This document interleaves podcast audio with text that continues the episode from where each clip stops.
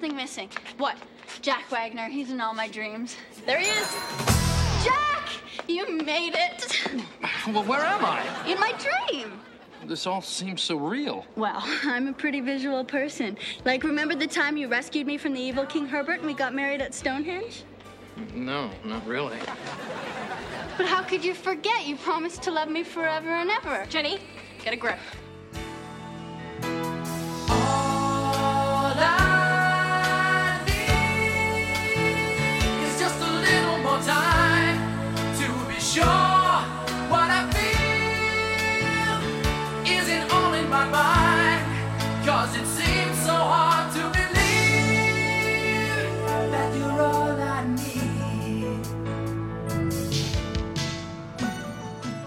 Ladies, gentlemen, Mr. Rothwell, welcome to episode number 13 of Sabrina's Witch Trials.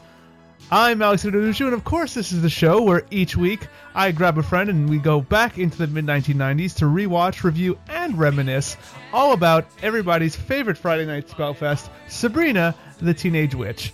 Uh, let me tell you, folks, if you like uh, to find out what millennials do in their spare time when they're not ordering expensive coffee drinks and Snapchatting, you know, organs to one another, we record shows about 20 year old teen podcasts. I have a very special treat for you guys. Uh, as it is the holiday season, it's always a season to be with your family. I thought this episode of Sabrina's Witch Trials, I grab, and I say this every week, but it doesn't make it any less true, one of everyone's favorite guest stars, Phil Araujo, my brother and yours, mostly mine. Uh, I thought I'd grab him and have him talk about a surprisingly good episode of Sabrina the Teenage Witch. I thought. Uh, Phil, how you doing? Good. How are you, Al? Great to have you uh, with me. I'm doing great as always. when you don't do much, you're doing pretty great all the time. What we tell you. Um, I thought it was a really good episode, Phil. What did you think? As before we get into all the bits and bobs of this episode of Sabrina the Teenage Witch. Well, I mean, I'm going to leave my uh, my analysis for the final part, but uh, on average, I think uh, this is an above average uh, episode for Sabrina. I agree. Uh, y- yeah, usually it's uh, you know not as I wouldn't say not as good as this one, but Mhm. this one is probably uh, middle of the row towards uh, better than most. I would say. I wholeheartedly agree. Phil, how was your holiday season? We're recording this on Boxing Day, It is Boxing Day. and Uh, my holiday season's good. Uh, as you know, uh, I have I've had a visitor here from New York, uh, one of your regulars. that's true. Friend of the show and media maven uh, over at chrisconkers.com, Chris Araujo. Yes, so uh, she's been spending the holiday here with me. And for those of you out there uh, who don't know, I'm actually recording this from uh, from Ohio with That's Al in New York. So um, Any hopefully this all works out. yes, any audio uh, irregularities you notice, you can blame on Skype and on Microsoft as well. They aren't the best. Um, but this is going to be a fun time. Uh, Phil, something the, the listening audience might not know is you have had quite the reprieve the last couple of days because um, you work for. Um, well, I do. I actually I can't say that I work for them. Uh-huh. I work for a major shipping company. Fair and enough. That's officially who I work for. Fair enough. Uh, but yes, for the last uh, 30 days, I've only had four days off. So uh, it's been a little crazy. Uh, but thankfully, you know, Santa's delivered all their packages. So we're all good to go. Absolutely. Yeah, but this must have been quite the hectic holiday season for you in particular. Um, it hasn't been as crazy as some of the other ones I've been involved in. Uh, You haven't had to lift many little giant ladders. Not, not no. Um, that's where I started was uh, unloading trailers, and uh, I when when Little Giant first came out, that used to be uh, one of the big things we dealt with, and it, it was a disaster. Yeah. Uh, I, I- I just just looking at them, I've never actually owned one, but that must be a hell of a lot of steel. So like, Yeah, no fun.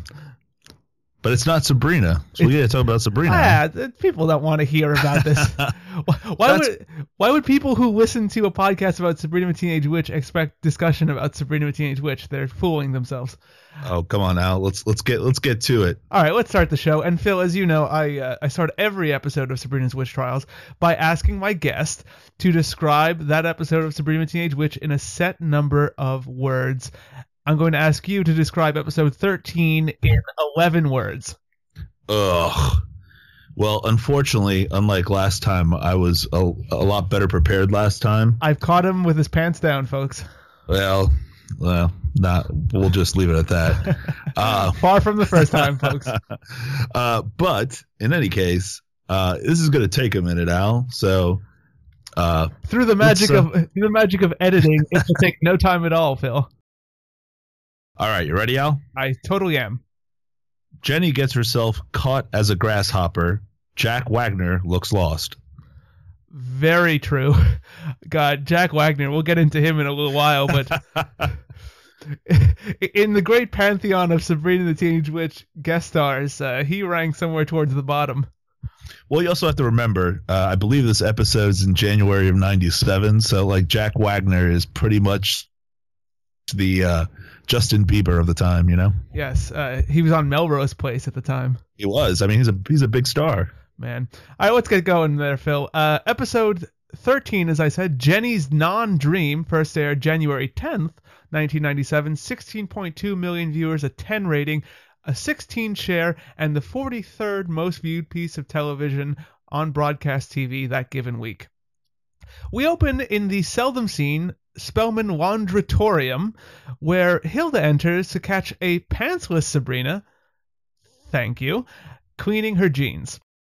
She warns Sabrina she's going to be late for school, but she explains that she still has to dry her jeans, and Hilda tells her to just make ones with magic, because finally they're realizing that magic is useful for certain things. Apparently, Sabrina doesn't want to because they come out too stiff. Uh, as Sabrina goes to dry her jeans, she notices that the dryer doesn't start, causing her to think that the wind trap needs cleaning. Hilda stops her, however, as she notes that it's a magic dryer and it fluffs, folds, and doesn't lose socks, but it's been on the fritz lately. Lately, apparently being the last 30 years, as she called the repairman, and he's due sometime between 1968 and 1998. Uh, Sabrina then, wisely here, decides to just wear the clammy jeans, but as she reaches into the dryer to grab them, a linty hand reaches out and grabs them first, starting a literal tug of war over this pair of, I'm going to guess, Mudd or Jordache jeans, as uh, we go to the opening with Sabrina shrieking in terror. Hey, they're stuck.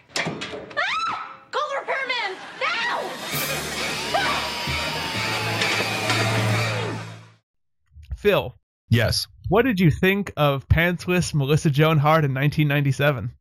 Uh, two things. One, I thought they may have been Guess jeans. That's Maybe. a, that's a possibility also. I mean, it is the '90s. Either, like you said, Jordache, but I, I was maybe guessing guess mud. Mudd's a good one too. Yeah. Uh, and two, who the heck is Wadsworth Soccer? I I honestly I did I did some Google searching in this and Uh-huh. and as as we know I discovered that great uh, that great hidden gem about that book from episodes and episodes ago. I I googled for like a good 20 minutes. I couldn't find anything. Wadsworth Soccer. I mean, I, I didn't know. I mean, we never known for her to live in Wadsworth or be in Wadsworth. Uh, but I, you know, I thought it was going to be, you know, something like the, the the school soccer team, but Right. not Wadsworth. I thought it might have been like a team that Melissa Joan Hart played on and she's just like wearing it as like a, a you know to call out that team. I couldn't find anything about it. Hmm. Uh, that being said, Melissa Joan Hart with no pants on. Pretty sure every prepubescent male viewer and one very specific 24 year old podcaster started hyperventilating. uh, let's see. January 97, I was uh, 14, getting ready to turn on 15. Yeah. Uh, I don't remember the episode in, d- in great detail, uh, but I mean, if I was watching it, I probably was uh, wondering why that shirt was so long. It's pretty solid for many reasons. I also like the, the whole exchange between the two because one, you know, it finally starts to sink into the whole family and the whole like writing staff that magic exists in their lives, so they would rely on magic a lot. So I like Hilda just saying, you know, just use the magic that you have and make a pair of jeans and get the hell out of here. Hey, shouldn't you be going to school? Yes? And shouldn't you be wearing pants? They're still wet. So, use magic to make new ones. Magic jeans come out all stiff and new. These are broken in. More importantly, why is she washing or drying her jeans? Just make a new pair. That was the thing that got me also was like, okay, so eh, Sabrina fairly, I guess, doesn't want to make magic jeans because they come out stiff and when they're new. But That's why true. why doesn't she just like magically dry them? Can't she do that? Yeah, pretty much. Uh, but but but otherwise, I thought a really nice opening and uh, fun to see a seldom seen room in the Spellman house. That's true. Um, going on to the uh, the uh, after the intro with her looking in the mirror. Yeah. Did you see what she was wearing? Uh, I don't think I remember what she was wearing. She was wearing a race car suit. Um, pretty Oh. much looked like something out of Herbie. Oh, that's Love true. bug. Yes, yeah. But I, I have a connection though that I've I've made, and I, I will later on divulge what the connection is. Is I think I found an Easter egg. oh, Phil, Oh, prepare yourself. working overtime here. Yes. In the Spellman kitchen, Zelda is making sugar cookies with the assistance of a magic mixing spoon, and uh, sadly for Salem, there's no liver in them. Sabrina soon enters from a sleepover at Jenny's and recounts all the boring goings on with honestly just just too much fucking excitement. Hey, I'm back. Did you have fun at Jenny's? It was amazing. Last night we had casserole, played Monopoly, and then we watched TV. How will you ever wind down? It was so much fun to be in a normal house with a normal family doing normal things. Uh, she explains how nice it was to be in a normal house, and Zelda gets a little offended, asking if this is why she never invited Jenny to sleep over. Sabrina's answer is basically, yeah, fucking duh. And uh, a more offended Zelda then says that she can be as normal as anyone before starting to mix the cookies by hand like a pioneer woman would. A pioneer woman. Just like Shout out to the Pioneer woman on uh, On Food Network. Food Network. definitely a listener. Uh, she then tells Sabrina to invite Jenny to sleep over uh, next Friday night, as she'll cancel her book club. Sabrina then says she might forget, and Zelda uses a reminder smell, smell, a reminder spell, which is basically just, uh, you know, child abuse, to help her remember. This being like a like a sort of pinch. Ow. Zelda then promises everything will be super normal just as Hilda rides in on a pony offering games of miniature polo, which honestly sounds kind of fun. I'd But- play miniature polo. Definitely not for the horses though, because like they're small horses and like they have to carry full grown people. Yeah, but they're horses. They're used to carrying stuff on their back. I mean, it looked pretty fun. I mean, she was pretty well dressed, ready to go. She was. Uh, later at Westbridge, Sabrina s- is still regaling people with tales of board games at Jenny's, and nobody cares. Honestly, nobody cares. Shut up, Sabrina. Let it go.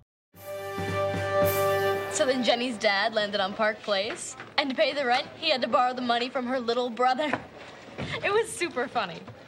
My family can't play board games. Not since the Pictionary incident. I still can't talk about it. Harvey does tell us that his family has a dark past with board games, though. More, uh, More more, come. more deep, dark secrets from Harvey's family life. Jeez.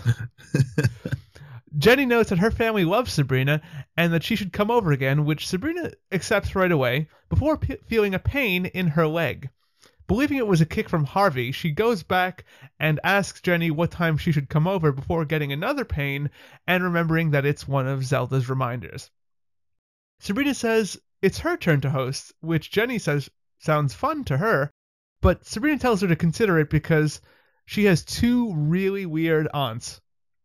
Jenny then basically goes into a protracted monologue about how she loves weird before Harvey, being a saint here, cuts her off, telling Sabrina that Jenny will fit right in. Harvey he gets a pain in the leg and uh, he finds out that there's no secret reminder for him. That was just a kick from Jenny. Uh, Phil, Yes, sir. first thing I want to talk about in these two scenes is again, I, I love the practical effects on this show, and I thought the effect of the magical mixing spoon looked amazing. I think it looked pretty good. I- Um, I it did. Uh, but then after you know she started mixing it like a pioneer woman, Yeah.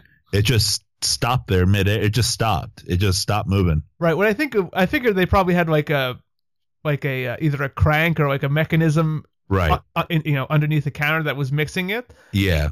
And the the best part is neither the magic mixing spoon or Zelda can mix anything with and keep it in the bowl.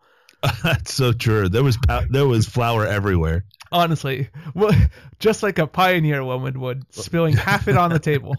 Yes, you know we're pioneer people and we need to save all the flour we have. But nope, we'll just spill it everywhere. And I, you know, I did make fun of uh, Sabrina for, you know, getting super excited about board games and, and boring shit, but I do like the motivation and the thought process here because, you know, of course Sabrina is yearning for mundane mortal life because she had that ripped away from her when she just found out she was a witch, and ever since, magic has always consistently bit her in the ass in one way or another. Writing wise, I like that. Yeah, I I agree with you. Um, yeah, it's it's um like you said, she she's used to the abnormal, Mhm. and to finally see something normal, as she says, you know, we just sat around, played Monopoly, had dinner, and watched TV. For her, that is like the fortress of solitude. That's what, exactly what she wants Yeah. uh, in a life. What stuck out to you here, Phil? What's that? What stuck out to you here, Phil? Uh, well, there's a couple of things that stuck out to me. Uh, one being uh, the Zelda reminder. Yes. I was wondering to myself, is, was this the original Google reminder? It it was in a way. uh, because you got to think about it. You know, we before you know smartphones and all these wonderful things that we had. I mean, you would just forget stuff. You would, you know. honestly, you couldn't really re-air Sabrina Teenage Witch now because like every teenager watching it would just be so unimpressed. Yes. I can do most of this stuff with my iPhone right now. Yep. I mean, pretty much. Uh, and then, like you said, with uh, Harvey's deep dark past with Pictionary, the Yeah. Pictionary incident, I would love for him to like delve a little bit deeper into what the Pictionary ep- uh, incident was. Yeah. Do you have any like guesstimates of what it could have been? It's like every time we hear about Harvey's family and Harvey's dad, it's like, oh man, my dad, he he's real mean to me. Oh, he treats me real bad. Oh, we can't play Pictionary because there was an incident. It's like no wonder Harvey is trying to date Sabrina and always be at the slicery. His home life is just abysmal. I just wonder what the, the incident could have been. I imagine that like his father drew like something really easy like a boat and he kept guessing everything but boat. So when his father just hit him with a belt 50 times or something.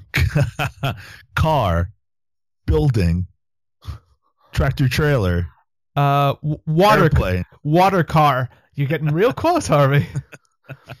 also, speaking of child abuse, uh, Jenny's parents clearly had a bit of child abuse on their mind when they made her wear that hideously busy sweater. Ooh. Uh, powder blue on top, purple on the bottom, and divided by like grandma's favorite white lace. Yep. Not, not by far not the worst thing Jenny wears in this episode, but uh, No. No, I know. Yeah. We'll talk about that here a little later on. we'll get there soon. Later at Sabrina's house, uh, she's surveying her room to make sure everything looks nice and normal for when Jenny comes over, and uh, she notices her magic book and puts it under her bed, but the damn thing is apparently sentient and doesn't want to stay down there. She eventually trains it to be under the bed before telling Salem that he needs to work on his meow to make it nice and convincing, because, you know, he was human at one point. Uh, his Meow? fir- meow. His first try is basically just Nick Bakay saying the word meow, Meow. Meow. just like that. And uh, Sabrina is not impressed. He tries again and squeezes out a bit of a cattier meow, and while he thinks it's cliched, she she likes the sound of it. Meow. She then realizes that something is still off in her room, and uh, after a bit of magic and some clothes flying out of her drawers, she notes that it was just way too neat for a teenager. Uh, she then tells Salem that this could actually be a bit of fun, and he really sweetly and kind of nicely tells her that he's happy for her and that he thinks she should be able to have friends over. And you know, Salem, this could be fun. I'm happy for you, Sabrina. You should be able to have friends over. Or in other words, Meow. As they come down the stairs, they're greeted by Zelda pumping pillows the colonial way, which draws sarcasm from Sabrina, and, I mean, rightly so. She notes something smells weird as Zelda tells her Hilda is cooking, and she then runs off frightened towards the kitchen. She soon arrives to a Leave It to Beaver episode. Sorry. Uh, Hilda, in her best 50s dress and hairdo, who greets her as Kitten for some reason, and tells her she made tuna noodle casserole. Ugh. Yeah. Hi, kitten. I just made tuna noodle casserole. What do you think? I think you're both overdone. She then uncovers a dish and is met with a giant cartoonish plume of white smoke. Sabrina then makes the daddiest of dad jokes there and uh, gives Hilda a list of possible dinner discussion topics, including towels. A doorbell then rings, but uh, Sabrina is shocked to find out that it's the doorbell to the upstairs linen closet, as Zelda guesses they have guests from the other realm. They then all head upstairs to answer it, despite Sabrina's pleas that they just pretend they're not home. Uh, Phil, Yes. getting back to uh, Sabrina's room cleaning and, and everything that goes on there, I thought the whole exchange between Sabrina and Salem was really kind of nice as it starts to illustrate the special relationship they have throughout the series.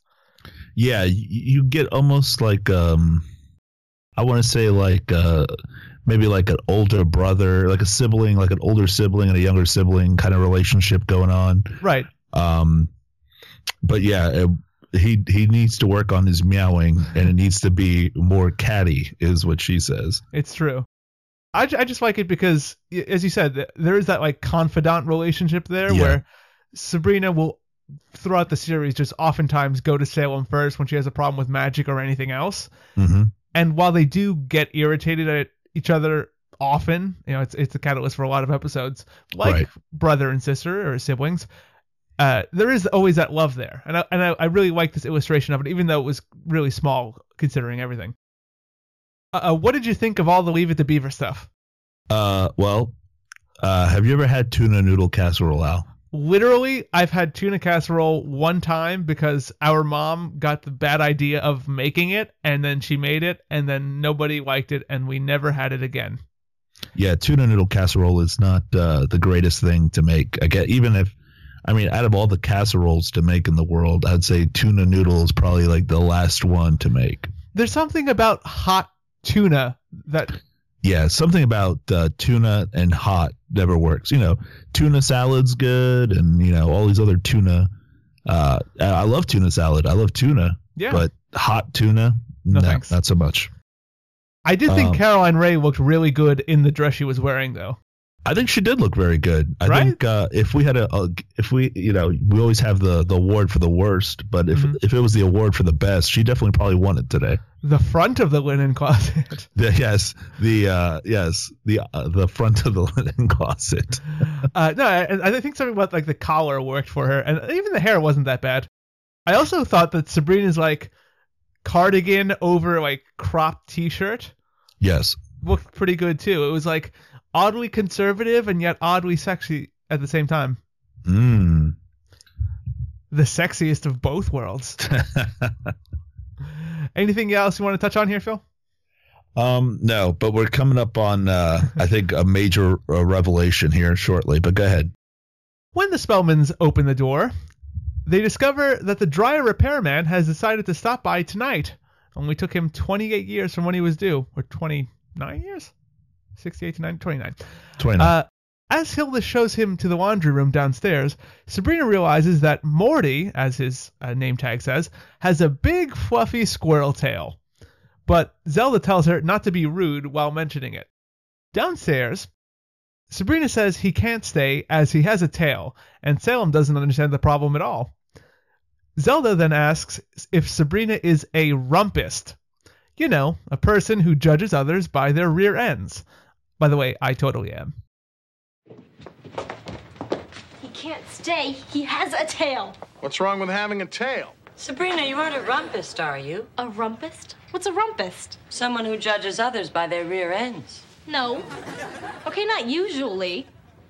It's not me I'm worried about, it's Jenny. Is she a rumpist? No, but if she sees a repairman with a tail, she might get suspicious. Oh, relax. We'll keep him out of sight. He'll fix the dryer and be gone before you know it.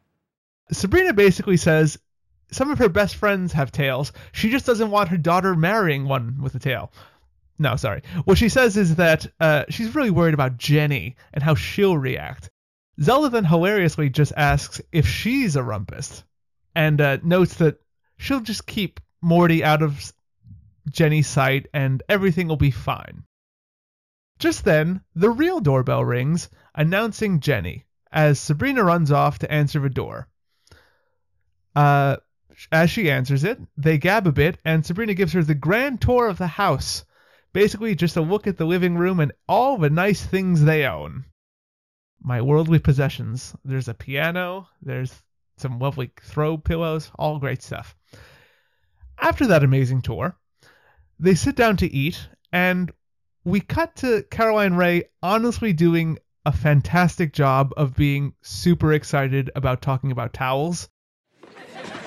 From the hand towel to the guest towel, the beach towel to the bath sheet, towels have helped make our nation great. Towels. Just as she starts to change the subject to the collapse of the economy on the Isle of Man, Zelda spots Morty wrestling with a linty child and asks Hilda to help her clear the dishes, quote unquote. In the kitchen, Morty tells them that they have a quote lint gremlin. That's a thing now. And and that he got a piece of him. Uh, Zelda asks if he can catch him quickly as their niece has a mortal over, and a surprised Morty says that he'd tuck in his tail if it didn't tickle. The aunties then return to the dining room with a gigantic apple pie. And Jenny offers to retrieve the ice cream as she's had manners forced into her by her parents, probably through the use of ugly sweaters. Uh, while she's retrieving the ice cream, Sabrina marvels at how well everything is going, and her aunties fill her in about the loose gremlin. Just then, they of course hear a scream from the kitchen because, well, that's how you would write this episode. Phil, Yes. rumpists. Rumpus. They're a thing. Let's talk about rumpus for a second. It's legitimately one of the funniest things on Sabrina Teenage Witch so far. The idea is funny. It works on a lot of levels. Beth Broderick's performance is fucking hilarious. And honestly, it's a great illustration of the differences between like the mortal realm and the other realm. I thought it, it in, in mass just a great idea and well performed. Well, is Sir uh, Mix-a-Lot the original Rumpus then? I would think so. Um, I would say he's the original Rumpus. I mean, I'm pretty sure everybody judges people by their rear ends. I know By I do. rump. I mean, how could you not? Like, Uh, he's the original Rumpus. That's that's uh, that's the way I'm gonna go call it. I, I- mean, part of what makes it so great is uh, like the the repairman Morty is legitimately one of the nicest guys like on this entire show. Yes. I mean, he, he he's friendly. He, he's a nice old man, and he even offers to tuck his tail in. Well, but Sabrina gets all judgy about his tail. I mean, God, what a jerk. Uh, you know. said you said there was a bit that popped up that we needed to discuss here, Phil. Yes. So um, the repairman Morty, uh, who's played by Chuck McCann, um, he is he's got a couple of other notable uh, performances. One, he was the voice of Duckworth in Ducktales, He was, yeah. and two, he also appeared in Herbie the Love Bug. So in Herbie Rides Again, Oh, uh, Mr. McCann uh, appears, where in the beginning we had Sabrina in her uh, racing outfit my uh, God. with the stripes, uh, looking like Herbie the Love Bug. So, are they just coincidences, or is that uh, of something for us to delve into? I don't know, but Genius. it seems it seems pretty. Uh, you might want to add that to the trivia, Al. I love it. I, I'll be on IMDb later. I'll I'll uh, I'll let you uh, get the claim to fame on that one. Also, I, I want to say, as good as the whole Rumpus thing is, and by the way, a, a, lovely bit of research on Phil's part. Well done, Phil. Thank you, Uh, sir. Hilda's whole towel discussion is just as good. Like, the, uh, the they for they forced poor Hilda to talk about towels, uh, and you know she I think I think uh, if I'm not mistaken, one of the ones that she ends up talking about is uh, uh, where is it? Uh, dinner towels. Was it a dinner towel? uh, Or, bath uh, towels. Bath towels. That's right. I'm sorry. Bath towels. She starts talking about the bath towel. Uh, so yes, uh, you know all the types of towels like bath towels, and Bath- then we get a yawn from uh, Salem. Yes, which by the way, if you're trying to not seem like a weird family, why is your cat eating at the dinner table? what the fuck? Uh, the I believe the line is from hand towels to the guest towels, the beach towel to the bath set. Towels have helped make our nation great, is what Hilda says. That is one of my favorite lines from this episode. Just the phrase "towels help have helped make our nation great." Uh, towels will make America great again. I do. I, I I love when people like take anything and just say, "Oh, it's as American as blank." Oh, that has helped make this country great. It's like, come on, politicians. Have you seen that video of Ted Cruz talking about queso? no. It's amazing. Like there was there because recently there was this competition between Texas queso and I think Arkansas queso, and and he's like, oh, Texas queso, that's that, that's meant to like be eaten with a tortilla chip and dribble down your chin, as where Arkansas cheese dip is something reserved for fancy tea parties, and it's like, one. I get it, you're representing Texas, but it's like, who, what tea party, what, what old ladies are just tea and queso? Anyway, go go listen to that, folks, because it, it's a great comparison of like blank. I'm talking about blank. Blank has made our country great. Also, let's talk about fashion here for a second because I, I said Jenny's fashion gets worse and not better. She walks in wearing, and I, I just reading some of my notes, I can't believe it's true, a green, like a leafy green sweater underneath black overalls. I don't know where she shops. I don't know what she if, she's colorblind. I don't know what happened in her mind that said I've got a great outfit for a sleepover, but I was getting worried that there weren't enough contenders for the back of the linen closet, and then she walked in and made my day. Shame on you, 90s. Anything else you want to touch on here, Phil?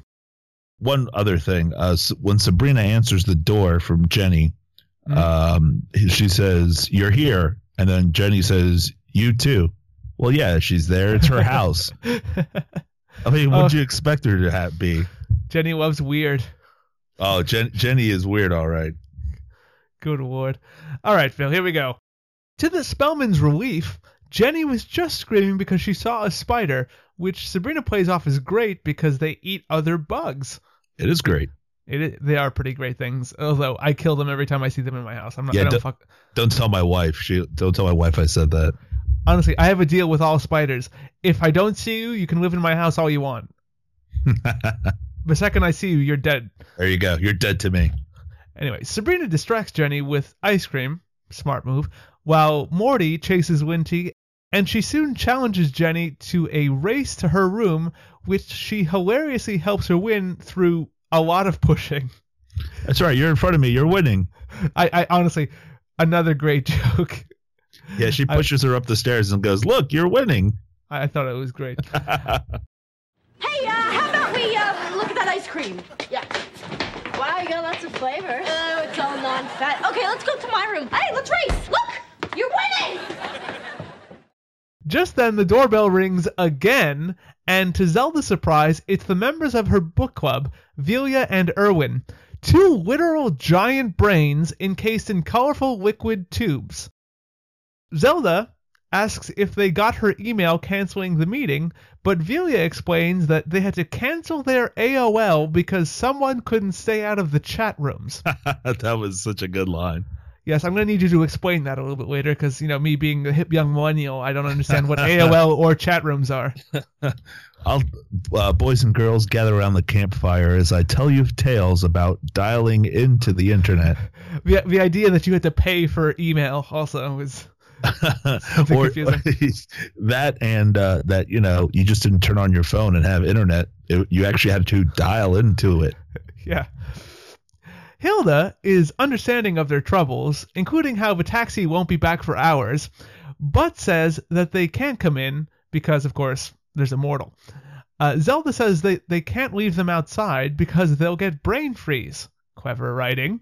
And uh, while Hilda protests, Zelda eventually invites the brains into the dining room. In Sabrina's room, the girls get ready for bed as Jenny counts the thunder and lightning Hilda accidentally caused, noting how close it is.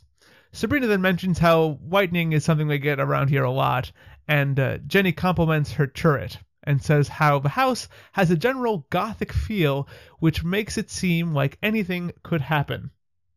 Jenny then asks if Sabrina wants to share secrets and goes first, revealing that after she read The Lion, the Witch, and the Wardrobe, she believed in oth- she now believes in other realms, and that like Edmund, she could go through a wardrobe to Narnia if only she found the right door.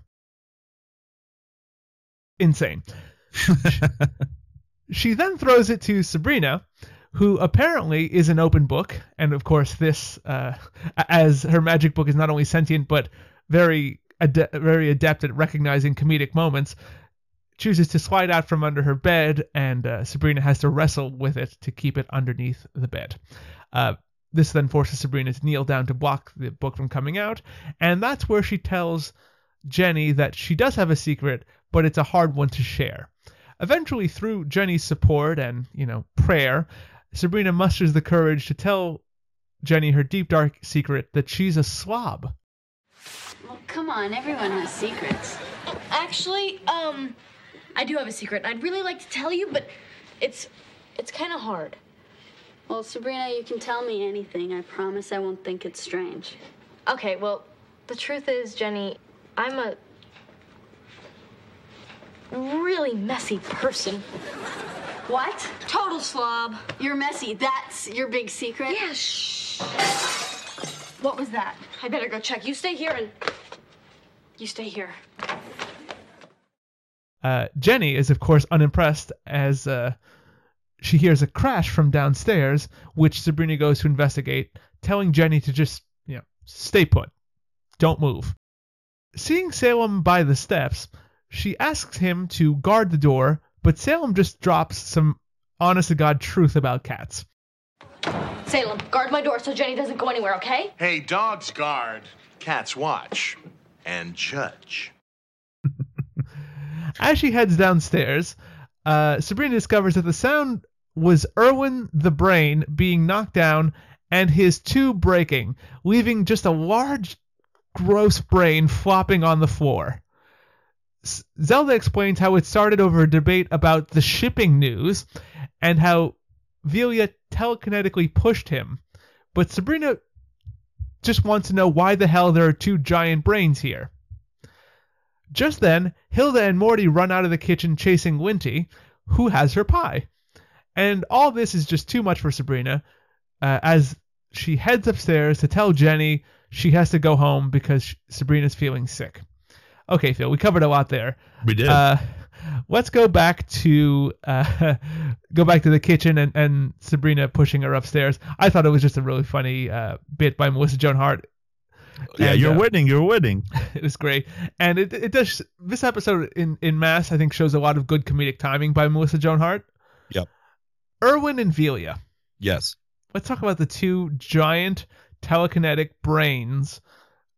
So, Uh, so you, like you said, Zelda sent them an email. So Yeah. uh, via AOL. So for those of you who don't know, AOL uh, back in the day was uh, one of the major internet service providers uh, for America, hence AOL. Uh, but you would have to dial in through AOL to get onto the internet.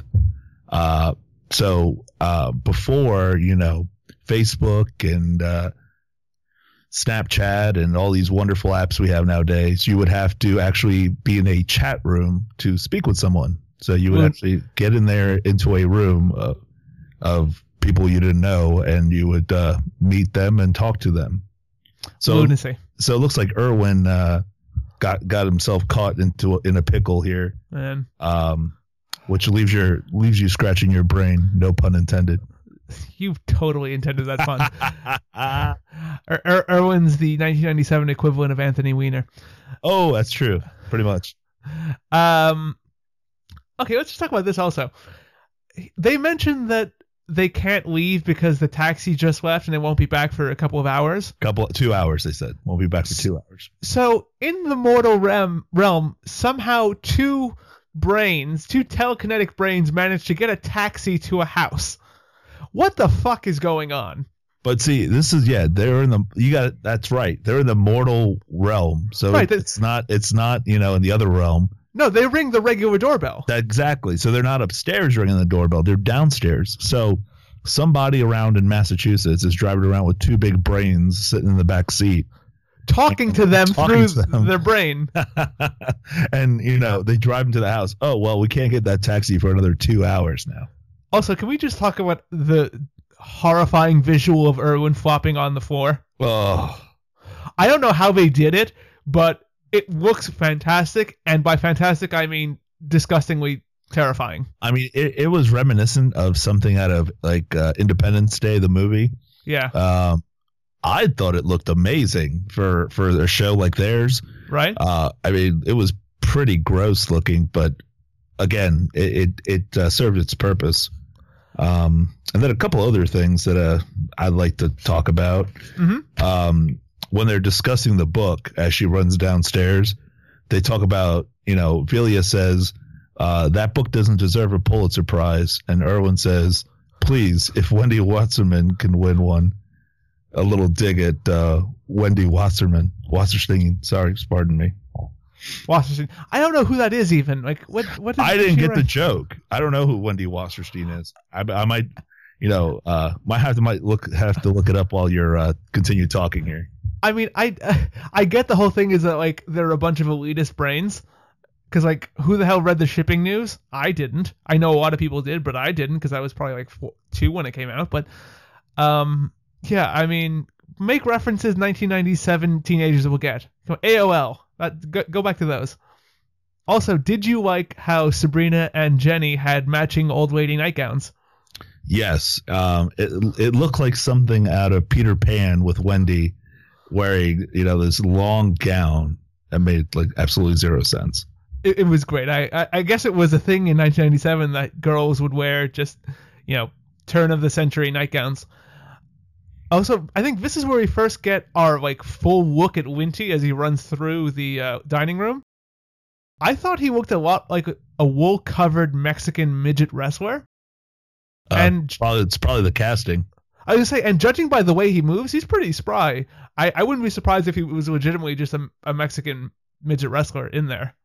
I don't know if I were um, if I were someone from Star Wars, I'd be uh, suing because it looked like a little Ewok running around.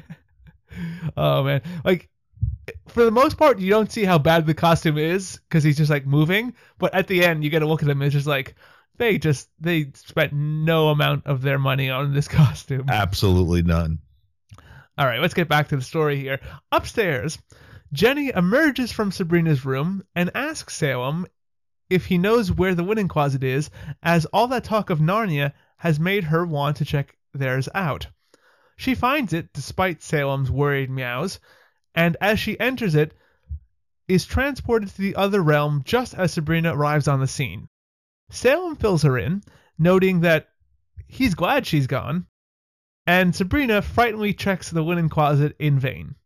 After a commercial break, uh, Sabrina is in full freakout mode over Jenny, and her yelling attracts her aunts.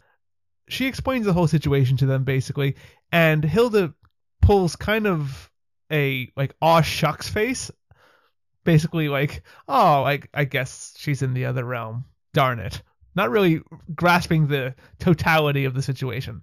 Jenny! Jenny, where are you? Sabrina, what's all the shouting? Are you all right? No, I think Jenny got sent to the other realm. Oh, no, I'm sure she didn't. But Salem saw her go in the closet and shut the door. Oh, then I guess she did.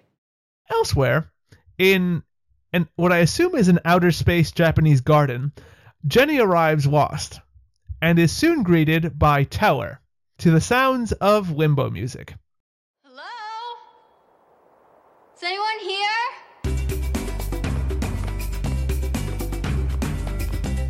Wow. Am I in Narnia? Who are you? Skippy the Overlord's underling. Cool. Can you talk? oh, you have a frog in your throat. Where am I? Limbo! I'm in limbo. Then I was right. There is another realm, and it's in Sabrina's linen closet. Teller gives Jenny his card, explaining that his name is Skippy, and also explaining his position as the Overlord's underling, before showing her the literal frog in his throat. An amazed Jenny asks where she is, and through gestures, Skippy says that she's in limbo, explaining all the Calypso music. Uh, Jenny then wonders if Sabrina knows about the other realm in her closet, and after Skippy nods yes, Jenny bemoans how Sabrina's been holding out on her. Uh, Jenny then asks if there's anyone else she can talk to, and Skippy limbos her away to introduce her to somebody else. We then get an insane sight, even for this episode. Uh, Drell doing military presses in a gym slash grove of old trees, complete with giant apples and pears. Drell basically gets 900, and- sorry, 9,999 military presses before noting that's all he's got in him. That's all I could do. It's it's it's pretty impressive. Uh, Skippy enters with Jenny, who says she's never seen a place like this before, and Drell hilariously mocks her. It's called a gym. Who are you? It, it's pretty great. That's all I can do. Wow. Awesome. Thanks. I've never seen a place like this before. It's called a gym. Who are you? Jenny introduces herself, asking who Drell is, and an offended Drell announces that he's the head of the witch of the Witches Council, which amazes her as she's immortal. Drell then laughs this off and eventually turns her into a bug, as is his duty. Uh, a, a grasshopper, to be clear, before lecturing Skippy about bringing home strays. Okay, Phil. The uh, some interesting things here. What did you think of the Limbo set? Uh, it- okay, like you said, it looked like something out of uh, like a 1960s sci-fi uh, set that they just created. It was Uh, amazing. Like uh, the the background is weird. I thought it looked like a, like a Peter, not a Peter Frampton cover, a uh, an Eric Clapton cover. Yes. Um, like there's there are these benches and there's there are all these like panels on the side. It's Yeah. It was weird looking. I mean, even even for this show, Yeah. uh, definitely the worst of the two sets that we see in these scenes. I mean, I kind of as ridiculous as the whole gym slash garden thing is, I kind of love it. It was uh it was it was kind of weird, especially later on. Uh Yeah. when when uh as we'll get to when Jenny's running. But uh but yeah, it was a little weird though.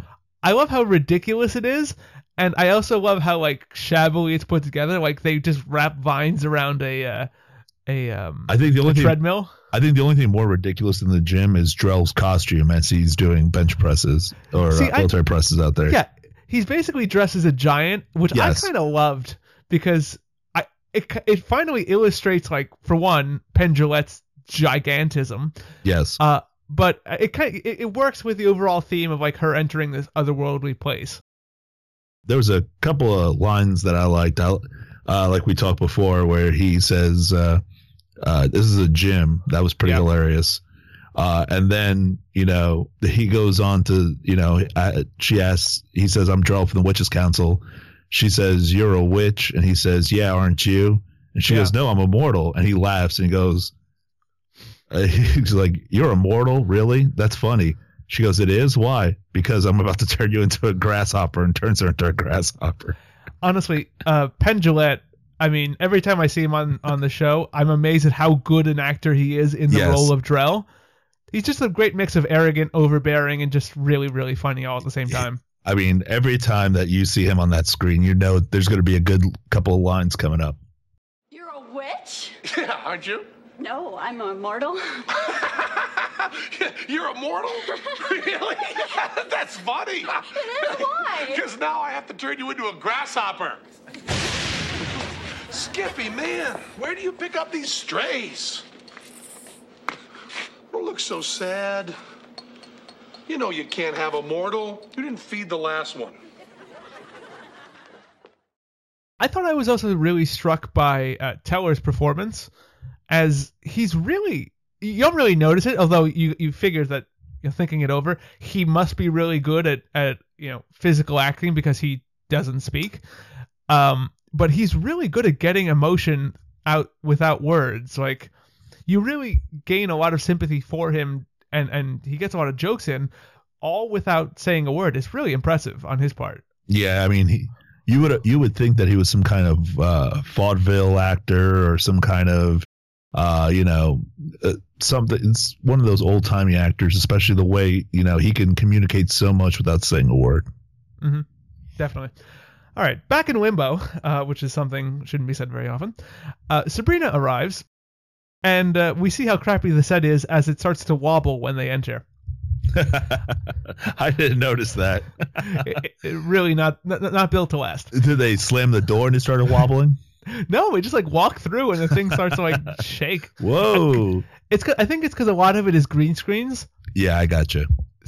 But anyway, uh, Sabrina's upset because she doesn't see Jenny here, and Zelda tells her that everything will be all right, noting that when things get tough, denial is all we have. Just then, Skippy comes back in, and the witches ask if he's seen Jenny, causing Skippy to lead the way.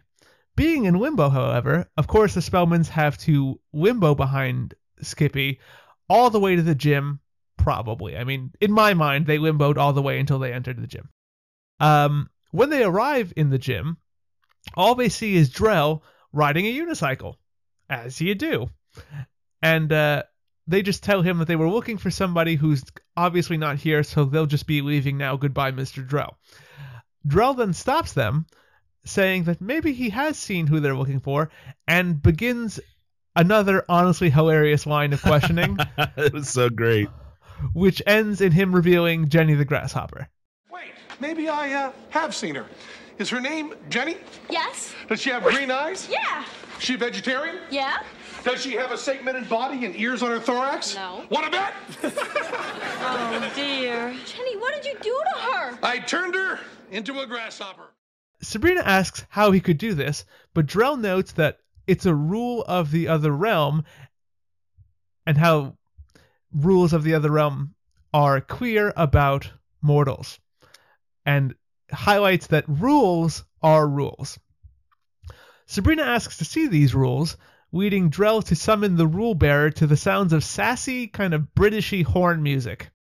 A The rule bearer- bearer. The rule bearer, dressed in a Cyrano outfit for some reason, uh, arrives at, with a soapbox. like, Like, arrives, She, she one prepared rule bearer. puts the soapbox down. She is short, so she might need it. Yeah. Uh, and starts reading the rules of the realm, only getting as far as all giants must wipe their feet before Drell, you know, does the smart thing and tells her to just get to the part about mortals. Rule number two all giants must wipe their feet before entering. could you for- skip to the part about mortals?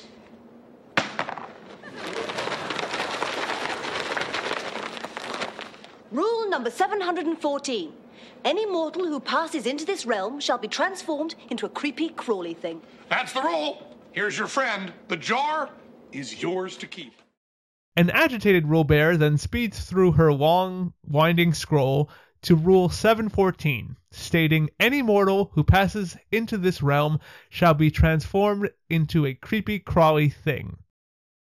Sabrina is just destroyed for Jenny, but Zelda tells her not to cry, And uh, the rule bearer agrees, noting that Rule 5, uh, 555 says no blubbering. Sabrina then just runs off, and while Hilda starts to go after her, Zelda stops Hilda, noting that they have to redefine their relationship, or their friendship, excuse me, redefine their friendship. Yes. Sabrina then takes Jenny back to Limbo, you know, show her the Japanese garden once again, and uh, starts apologizing to Jenny, noting that she really did want to tell her she was a witch. Uh, Phil, I thought one of the funny things we saw here was while uh, when when the Spellmans have to Limbo, Caroline Rhea clearly really wasn't into it and kind of phones it in. But Right. Beth Bro- Beth Broderick and Melissa Joan Hart just go full out. You know, there's a lot of shimmying. I thought I was of- I thought I was somewhere in the uh, you know on the in the in Bermuda somewhere at, at a limbo contest with those two watching them go at it. they were they were they were giving it fucks. I mean, I- yeah, goes. like you said, uh, you know, Hilda that was just like, yeah, whatever. Zelda and, and Sabrina, they were just going full board. I already put on the June Cleaver outfit. That's all you get in this episode. it's not in my contract. I don't have to limbo. yeah, and, and and again, more more great uh, comedy from Penn Jillette. Just great delivery. Oh yeah, the um, the uh, the one where the where he you know about the rules, um, where he's calling her out and says you know he calls her out and starts talking about um, you know have you seen my friend and you know she Yeah. talked about the vertebrae the gra- you know uh, that what was I believe the line is um, let's see here.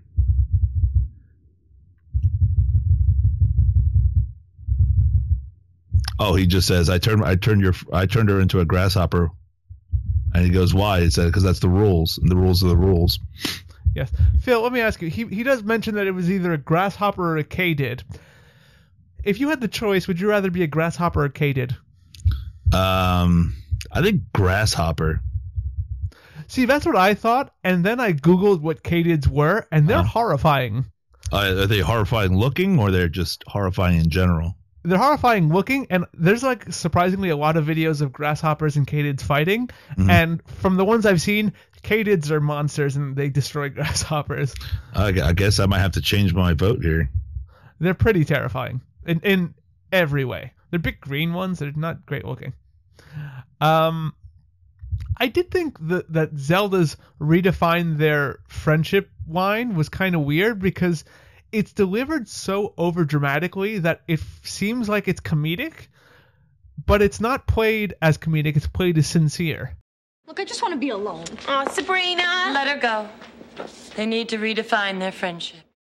Uh, yeah, which was kind of weird because, you know, you're like, okay, like, because you know Jenny's not going to stay a grasshopper. Right. You Which, know I mean, something's going to happen. I kind of like that because it kind of illustrates how you know Hilda and Zelda are accepting of Drell's power, and uh, you know they know Drell, they know how powerful he is. That so once he does something, it's basically signed, sealed, delivered. Um, but I just thought the line itself was just an odd delivery. Um, one last funny thing I noticed when Sabrina enters Limbo after uh, she gets Jenny, she's like super sad and super heartbroken, and yet she still gets sassy Limbo music. It's like whoever, whoever was editing editing this was just like, fuck it, I don't care if she's got her, her dead parents in her arms, she's gonna get Limbo music. Do you know how much Calypso music rights cost, lady? We're playing it all for all we can get. Oh, Jenny, what have I done? Your parents are gonna be so mad at me. We're using it every single time. And then, uh, of course, you know, like you said, we meet the rule bearer, and then, you know, she starts reading the rules. And rule one, do you remember what rule one was, Al? Uh, no spitting. No spitting. Yeah. So you could, you know, that is the number one rule up in the other realm. You could do You anything else, but don't spit. it's a fair rule though. like if I was gonna set up, if I was gonna write a, a set of rules that people couldn't, uh, things that people couldn't do, no spitting, pretty high up there. Yep, I, I could see that. You know, you don't want Eh. to spit. Maybe no killing first, but no spitting is probably high up there. Yep. Anyway, back to the show here. After explaining to Jenny how she only wanted one night to be normal, Sabrina realizes that sorry really isn't enough and offers Grasshopper Jenny the great equalizer, a leaf. uh, chirp chirp. Chirp chirp. Just then, the rule bearer enters and asks if she can smoke her pipe, noting it's just a bubble pipe, as she's really stressed because of all her work. You know, reading rules. Horribly stressful. Almost as stressful as being a podcaster. She apologizes for the way things went in there, noting that she really hates Rule 714, as there's really nothing wrong with mortals to her. Uh, after Sabrina tells her all about Jenny, the rule bearer asks why she doesn't just find a loophole, noting that Rule 803 says for every rule there is a loophole, a giant hindrance to all the 802 previous rules. I'm sorry about the rules. I don't make them up, I only read them. And personally, I think 714 stinks. I mean, what is so bad about mortals? Nothing, especially Jenny. She was the coolest. So, uh, why not find a loophole? There are loopholes? Yeah, don't you know the rule? What rule? I'm off duty, but uh, rule number 803 for every rule, there is a loophole. In fact, there are more loopholes than rules. So there's a chance I can save Jenny? Yeah, but not for another five minutes. I gotta finish my bubbles. She uh, then says that she may be able to save Jenny, but only after she's done smoking her bubbles, because again, I'm really rattled. This job is killing me. Give me five minutes. I need my personal time. we uh, we then see Sabrina enter the enchanted gym once again, telling her aunt that a loophole says mortals without conscious knowledge of the realm may pass through it freely. So all they have to do is get rid of Jenny's conscious knowledge, i.e., by convincing her she's dreaming, and they'll be set. After Drell gives us an O toothpicks, which I Oh, thoroughly enjoyed, toothpicks. Oh, toothpicks. he returns Jenny to her human form to let Sabrina try and convince her she's sleeping. What then happens is a great menagerie of hilarious lies Sabrina tells Jenny. Uh, this, this all starts by her and her aunts doing some wavy dream hands to her. Dude, let me tell tell you about the dream hands. Probably the worst thing I've seen in on that show so far. I love how, how Dreaming. You've been dreaming. I love how her aunts stick to it to like the very end. Like even when Jenny finally lays down to fall asleep, like Hilda is still waving her to sleep. anyway, Jenny no sells it, noting that it really just she doesn't think they're dreaming. She just thinks you're waving your hands in front of my face. Hey, Sabrina, you're here. No, I'm not. And neither are you. You're having a dream. It Doesn't seem like it. It seems like you're just making swishy arm motions. She then, as Sabrina does, tells Jenny that uh, she's got to be dreaming because now look, she's got to go take a test on invertebrate zoology, which she hasn't prepared for, and quickly fails. You better get to work. Things then get really kind of mean as Sabrina says, "Oh look, your dead grandfather! Run to him!" while That was so messed up. while putting her on a treadmill, leaving her to just call her grandpa's name and chase after him in vain. And now look! Your dead grandfather! Come here, quick! Get on this! Run to him! Grandpa! Grandpa! I'm running as fast as I can, but I'm not getting any closer. That's because it's a dream. Maybe it is a dream. Grandpa, Grandpa. Honestly, how she's your friend anymore, I don't know. Jenny uh, is starting to believe that she's having a dream, but says something is missing. Namely, 80s music heartthrob and Melrose Place star Jack Wagner, who Sabrina soon pops in to Jenny's delight. Jenny, now in Jack's arms, starts to get upset when he doesn't remember saving her from the evil King Herbert and getting married at Stonehenge, Phil. My God. Okay, going back for going back for a second. I thought Melissa Joan Hart's whole "I just want to be normal" speech was great.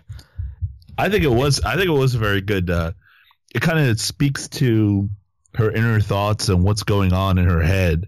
Right. Um, you know, she feels like an outcast. She feels like you know she's not a normal teenager, and uh, she confided in in uh, you know Grasshopper Jenny to tell all this stuff too. And it's great because I think it really highlights the dichotomy of the Sabrina character, you know, Yeah. the amazing aspects of being a witch that she gets to experience versus the loss of normalcy. Yep. Look, just so you know, I really did want to tell you my secret, which I guess at this point is obvious. Surprise, I'm a witch. But it's not as much fun as you'd think. I mean, all I wanted to do was spend one normal night at my house. You know, one night to have a sleepover, eat a little popcorn, play some board games. Was that so much to ask? I'll take that chirp as a yes. But anyway, I just wanted to say I'm sorry. Uh, that said, I thought it was really well written. I thought it could have been performed a little bit better, but it was still really good. Um, the rule bearer's performance here is uh, it was it was interesting. It kind of highlights to me like the unseen side of servants, you know, because like she just gets summoned in and is expected to do her job, but then like five minutes later she's like, God, this job is killing me. Yeah, and and then we we learn uh, from her that for every rule there has to be a loophole, at least one loophole. So there's more loopholes than there are rules, Which kind of defeats the purpose of the rules, but which kind of makes I- you think that it's Congress. Um, the other realm is in Congress. It seems. Very, oh, very clearly. I felt like the the resolution kind of comes out of nowhere. It's just like, I don't like this rule. Well, luckily for you, there are a ton of never before mentioned loopholes. Here you go. Go save your friend. Oh, let me get the loophole roll out. Oh, great. Yeah. Let- Let's get to the real like golden part of this scene, which is the whole Jenny, trust me, you're dreaming scene. Yes. My God, it's fucking hilarious. Like for It's- so many reasons. Well, because she's like, uh, I don't think I am dreaming. Right. She goes, well, look at the size of this fruit. You have to be dreaming. Right. And then she's like, well, now you have a test. And as they're still doing the wavy hands, Yep. and she goes, oh, invertebrate zoology. You and then you know Hilda goes, well, you better get to work. Uh, so she, you know, Jenny picks up the test and starts doing the test, and oh, well, you failed. Sabrina's like, well, time's up. You failed. Jenny's And- like, I didn't even start yet. You know. And the great thing is Sabrina mentions how, oh, you've been you've been taking this test for hours. Yeah, and then you have uh, you know Sabrina going, "Oh look, there's your dead grandfather. Run to him quickly!" And then she throws him on the treadmill, and you know Horrible. she starts screaming, "Grandpa, Grandpa!" And she's like, "I'm running as fast as I can, but I can't get any closer." And then of course you know Sabrina grabs her, you know, starts swishing her arms and going, "That's because you're it's is a dream." Honestly, it, it's the whole scene is just a great performance by everyone involved. Even even Penn Jillette in the background, just looking really bored at all this. Like, Yes. God, just get this over with. And then poor Jack Wagner has to get thrown into it. He's just at home doing whatever. Next thing you know, he's at the other realm. Like, what the heck am I doing here? Let's talk about Jack Wagner for a second. Yes. Is it is it weird that a 16 year old girl is like dreaming and idolizing a 37 year old man? Not necessarily. I mean, if you think about it, I mean, I I was about. I mean, I was pretty much about that age. I mean, I was thinking of women in their 30s, but I mean, so I can understand where you know.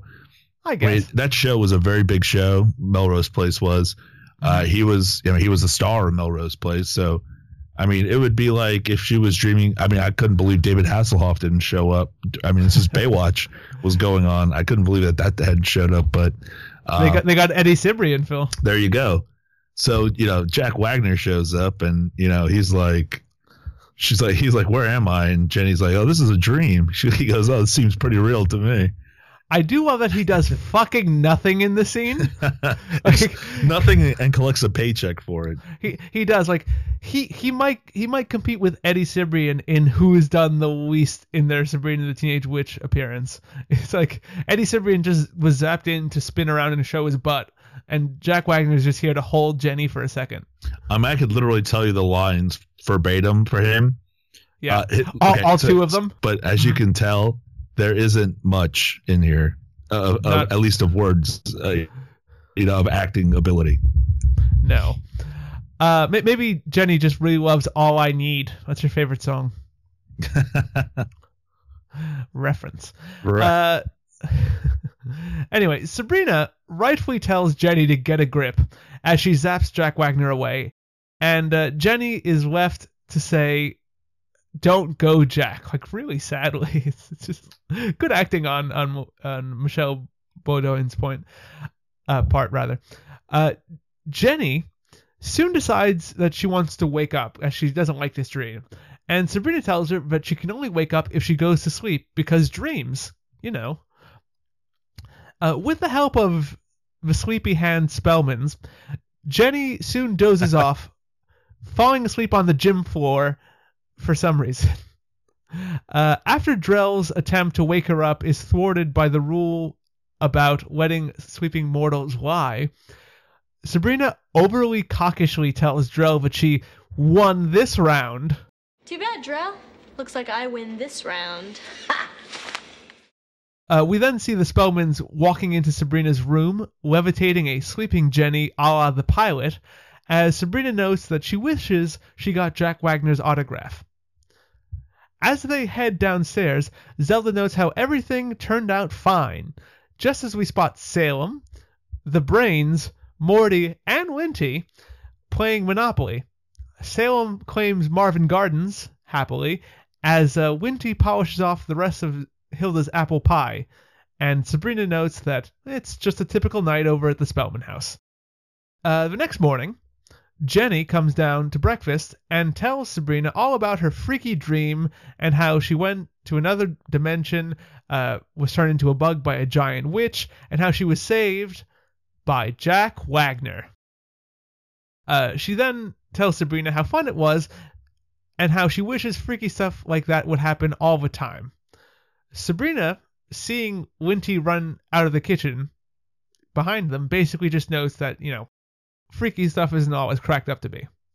And uh, as the credits roll, the rule bearer is back to give us a few more rules of the realm. I thought most hilariously, probably, rule number 58 not using double negatives will be disallowed. And uh, that's basically where the episode wraps up. Uh, Phil, what did you think about this closing here, these last two scenes? Um, well, let's see. Let's go back to um, Jack Wagner disappearing. Jack Wagner disappearing. So Jack Wagner disappears, um, and then we have, uh, you know, they're trying to put her to sleep because it's a dream, and to wake up, you have to go back to sleep, right? Of course. Um, so uh, we have, you know, Drell yelling, "Wake up!" Uh, and then we find out rule uh, 42 is uh, let sleeping mortals lie. And then, you know, as you said, Sabrina says uh, she won this this round, and Drell says, uh, "You little witches are so annoying," which I thought Right. was hilarious. It is hilarious, but what, what I was left wondering here is why the fuck is Sabrina being so cocky to Drell? He's the fucking head of the Witches Council. He's threatened to turn you into a cat before. He'll do it so fucking fast. She's she's done it many a times though. Al, this isn't the first time that she's you know uh, basically try to go against the establishment uh, uh, in Drell, but She's playing with fucking fire here. you know that's what happens sometimes when you play with fire, funny- you get burnt. The funny thing is, like, while he is like arrogant and kind of jerky, Drell is not doing anything wrong. He's literally just following the rules. He is Rules are rules, Ex- Sabrina. except when he yelled, uh, as we all know, uh, lying mortals may have to lie. You can't wake up a lying mortal. That is true. um, did you have a favorite rule the rule bearer reads out at the end there? Um, probably um, that uh, bats can't be kept as pets. We learned that, and that Yeah. all children under ten must be accompanied by monkeys. Which, in all honesty, as a rule, is just a horrible idea. Because there'd be monkeys everywhere, and they're real sons of bitches. All and all witches must eat their carrots. Al. Eh, It's a solid vegetable. I mean. I have no feelings. All right, Phil. That that was basically the episode. Uh, what did you think of the episode as a whole? Uh, like I said in the beginning, um, I I think it was probably, um, I mean, it was probably in the top fifty percentile of of uh, of out of all the episodes we've watched. Uh, out of all the episodes we've watched in in the last thirteen, it's probably I would say in the top uh, four or five episodes. I agree. I mean, I thought the episode uh, it, it has a ton of funny lines. Everyone's delivery is pretty much on point. Uh, it, it really deepens the complexity of a lot of the characters. You get a much better understanding of them. Uh, I thought the Spellman family as a whole is rounded out nicely because you can. There's a lot of fun family bits, and you, you you really buy them as a real family. And honestly, there's just a lot of funny, clever uses of magic and, and illustrations of the differences of the other realm throughout. I actually like this episode a lot more than I remember before I watched it for this ep- for this uh, show. Uh, now, Phil, you do know I rank my episodes uh, of Sabrina Teenage Witch on a very specific rating, uh, very specific scale, the Uh, TGIF scale. That is correct. This good I feel. Uh, if you were to rank this episode on that scale, where does it rank, Phil? Um, well, let's. Uh, I, I would say you should probably let for new listeners. Uh, You might want to uh, re, or since I forgot, uh, No, it's definitely for new listeners. Don't worry. you might want to go ahead and just say what the If you are- is, If you are unaware about the, the way the scale works, of, of course Phil knows all this already. or Uh, forgetful a- like Phil. It's a one to five scale. Uh, a one, each one having a corresponding TGIF show. Uh, a one is a you wish. A two is a teen angel. A three is a hanging with Mr. Cooper. A four is a family matters, and a five out of five is a boy meets world. I think it would be somewhere between hanging with Mr. Cooper and Mhm. Family Matters is, is where I would put it. That's fair. I, I actually had it at a, at a low Boy Meets World, but a Boy Meets World. I, I really enjoyed this one in its totality. Okay, well, maybe you liked it a little bit more than I did. I don't know. I did, but that's because one of us has a podcast about Sabrina the Teenage Witch, And the other, the other one just, just shows up from time to time. That's right.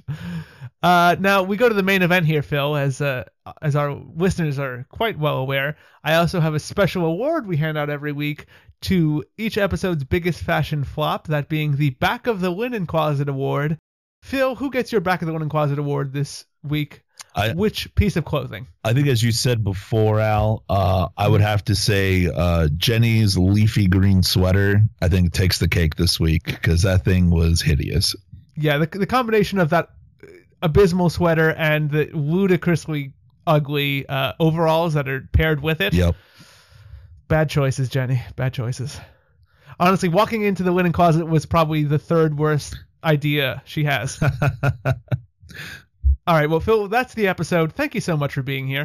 Al, it's a pleasure. I hope uh, now that we got this rolling, we could probably do uh, a few more from now Absolutely. from time to time. I, I do know that you are one of everyone's favorite guests. Have you taken a poll? No, I'm just making it up, but I'm sure people like it. I haven't heard anything negative yet, but uh, Uh, I, I do want to quickly plug uh, where where people can contact Sabrina's Witch Trials. Of course, there's Facebook, facebook.com slash Sabrina's Witch Trials. On Twitter, at Sabrina Podcast. Uh, you can listen to us on SoundCloud, soundcloud.com slash Sabrina's Witch Trials. You can also listen to us on iTunes, TuneIn, Stitcher, SoundCloud, because I like to say SoundCloud twice because that's one of the big places. I think that's where Phil listens. No, sorry. Phil listens to Sabrina's Witch Trials on Google Play's podcast section. I do. It's wonderful there. and you can listen to us there also, or your favorite podcatcher of choice. Uh, Phil, do you know who Brady Anderson is? I do not know. Well, Brady Anderson was a baseball player in the 1990s. I believe he played for the Orioles, and he's going to have a big, big role in uh, the next episode we cover. Sabrina Through the Looking Glass, I believe, is the title. Ah, So get ready for that, because believe me, it, there's one good thing about that episode that everyone remembers, and then the and it's right at the end, and then the first like 16 minutes are pretty dull and abysmal. no A- no AOL chat room for you uh, with Sabrina's podcast. No, but there is a certain Latin dessert involved. Uh, but we'll cover that next episode. And until then, I want to say thank you for listening. I hope everybody has a wonderful New Year's because this is the last episode uh, before for New Year. And uh, we will see you in the other realm. And be quick about it. Our niece has a mortal over. Oh, a mortal. I tucked in my tail, but it tickles.